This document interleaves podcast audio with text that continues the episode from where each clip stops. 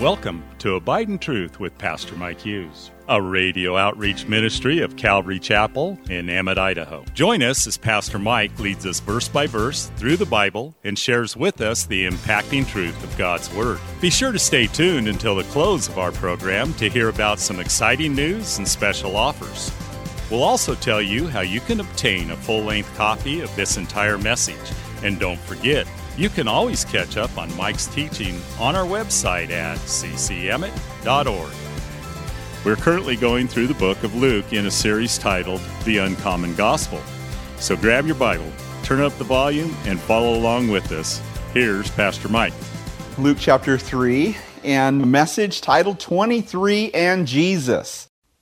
And this brings us to another and very interesting discovery. And that is in Luke chapter 3, verse 38, the end of Jesus' genealogy. Or we could say the beginning. As it says, the son of Enosh, the son of Seth, the son of Adam, the son of God. That's interesting. I remember the first time I read that. And I thought, wait a minute. Who's the son of God? Jesus. In fact, he's the only son of God, right? The, it's the gospel in a nutshell. John 3.16, for God so loved the world that he gave his only begotten son. That whosoever believe in him and not perish but have everlasting life. And then I realized, wait a minute, there, there's something I missed. His only begotten son. Oh, so the only born son of God. How did Adam come in, into being? Well, remember, it was God created him from the dust of the earth, and he breathed into him the breath of life, and he became a living being. And then God put Adam into a garden that he planted eastward in Eden.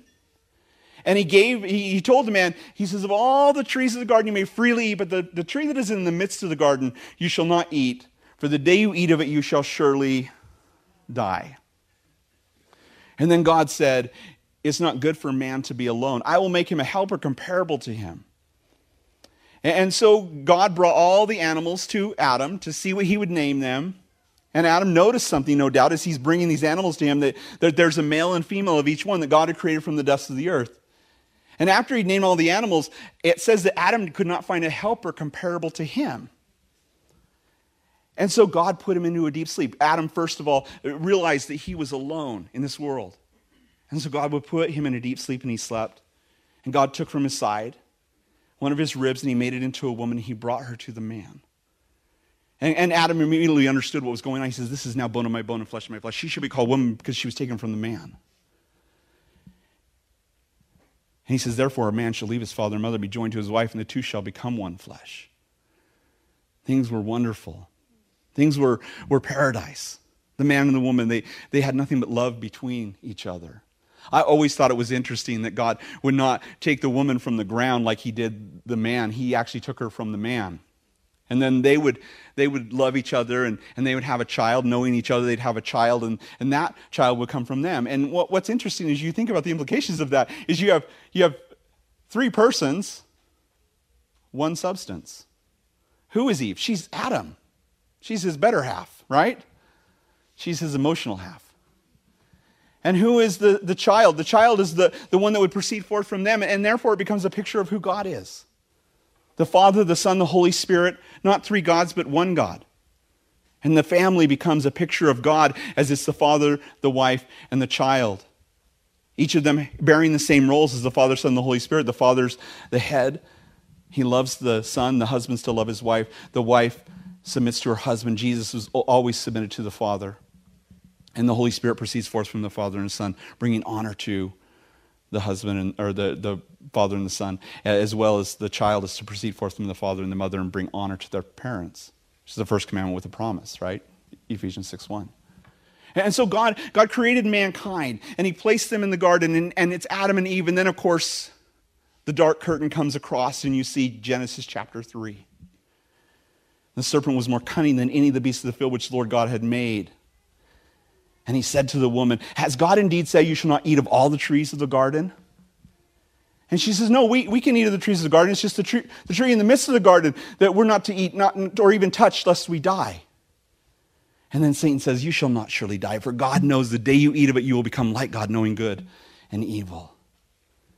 And she looked at the tree. She saw that it was pleasant to the eyes, that it was good for food, that it was desirable to make one wise. And she took and she ate and she gave to her husband with her.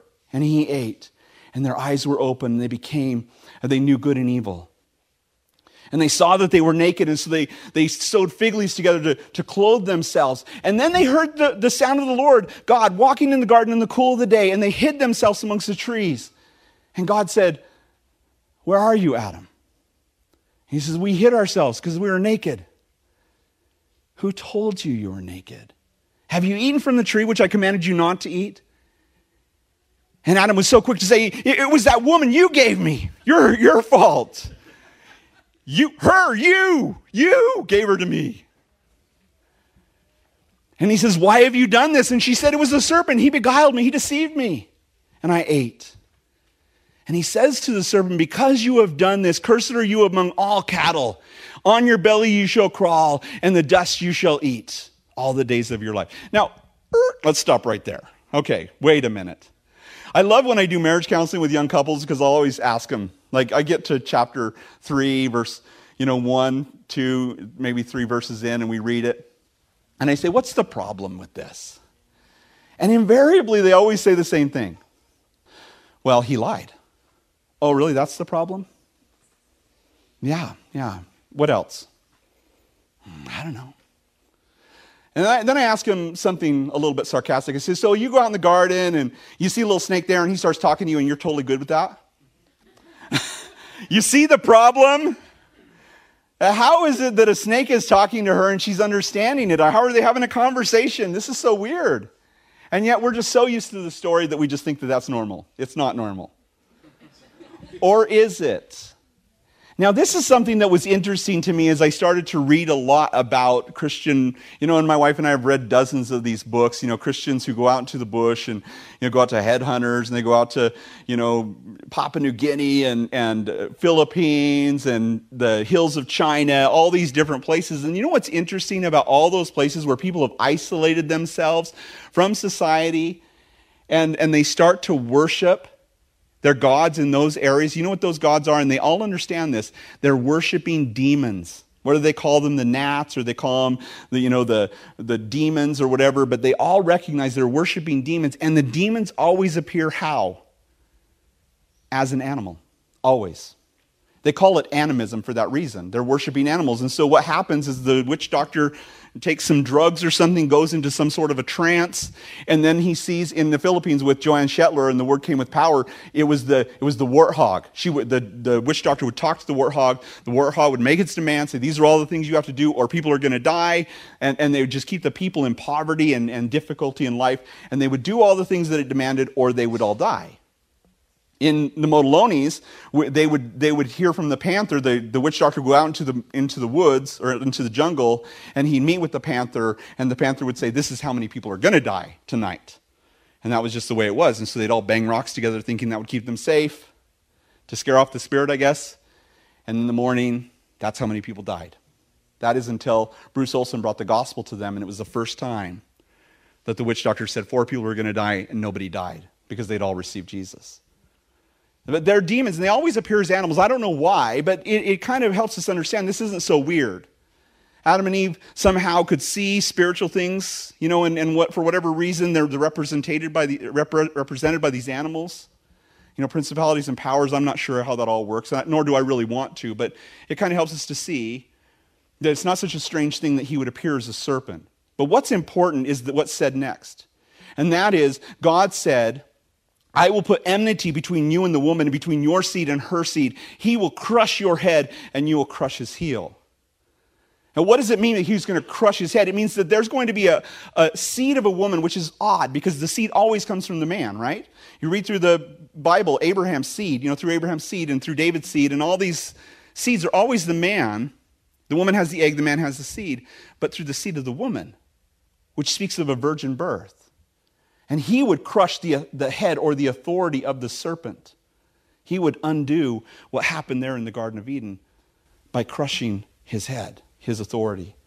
And how would that happen? Well, he gained authority when Adam and Eve took something from the tree and they ate it. They fell into bondage, into slavery. The whole world's under the sway of the wicked one, right? And also, we know, as we're going to look at in my next sermon, when we look at Jesus' temptation, that the devil has rule over all the world when he takes Jesus on a high mountain and shows him all the kingdoms of the world and says, Bow down and worship me. Jesus doesn't say, They're not yours. And he says, No, you shall worship God only. Right? And so Satan has this power, and he got it from the man because when man submitted himself to him, he fell into bondage and into slavery to the devil. Well, there's interesting laws. Again, a book you probably never read called Leviticus, because who wants to read through all those laws? But chapter 25 talks about the laws of the kinsman redeemer. And this is significant because in Jesus' line, remember, it was Boaz and Ruth. And if you understand the laws of the kinsman redeemer, there in Leviticus chapter 5, it goes through all this all the rigmarole of if you go into slavery and you lose your, your inheritance, you know, your, your land, you have to sell it because you can't afford to pay your debts, or you even sell yourself into slavery, then your closest relative has what they call the right of redemption. Thanks again for listening to Abide in Truth with Pastor Mike Hughes. If you would like a copy of today's sermon in its entirety, call us at 208 365 0991 or send us a text at 208 991 2756. Be sure to mention today's date. You can also listen to Pastor Mike's latest message on our website at ccemmett.org. And don't forget to search for Calvary Chapel Emmett on iTunes and YouTube. Remember to hit subscribe when you're there. Thanks again for listening, and remember, always abide in truth. Until next time, God bless. Abide in Truth is a radio outreach ministry of Calvary Chapel in Emmett, Idaho.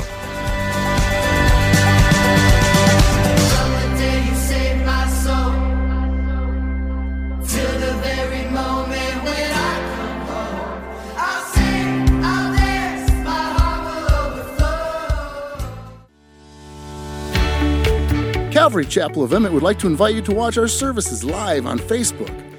You can watch us every Sunday morning at 8:30 or 10:30 just go to our page, Calvary Chapel of Emmett, and scroll down for the live service. It is an interactive experience. While on our page, feel free to watch previous Sundays as well. So join Calvary Chapel Emmett Sunday morning at 8:30 or 10:30 on Facebook. We look forward to seeing you.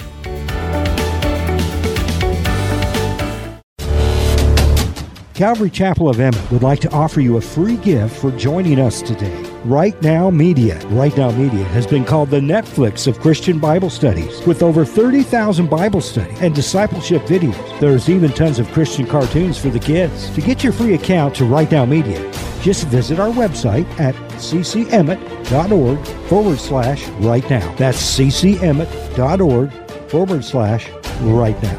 And God bless.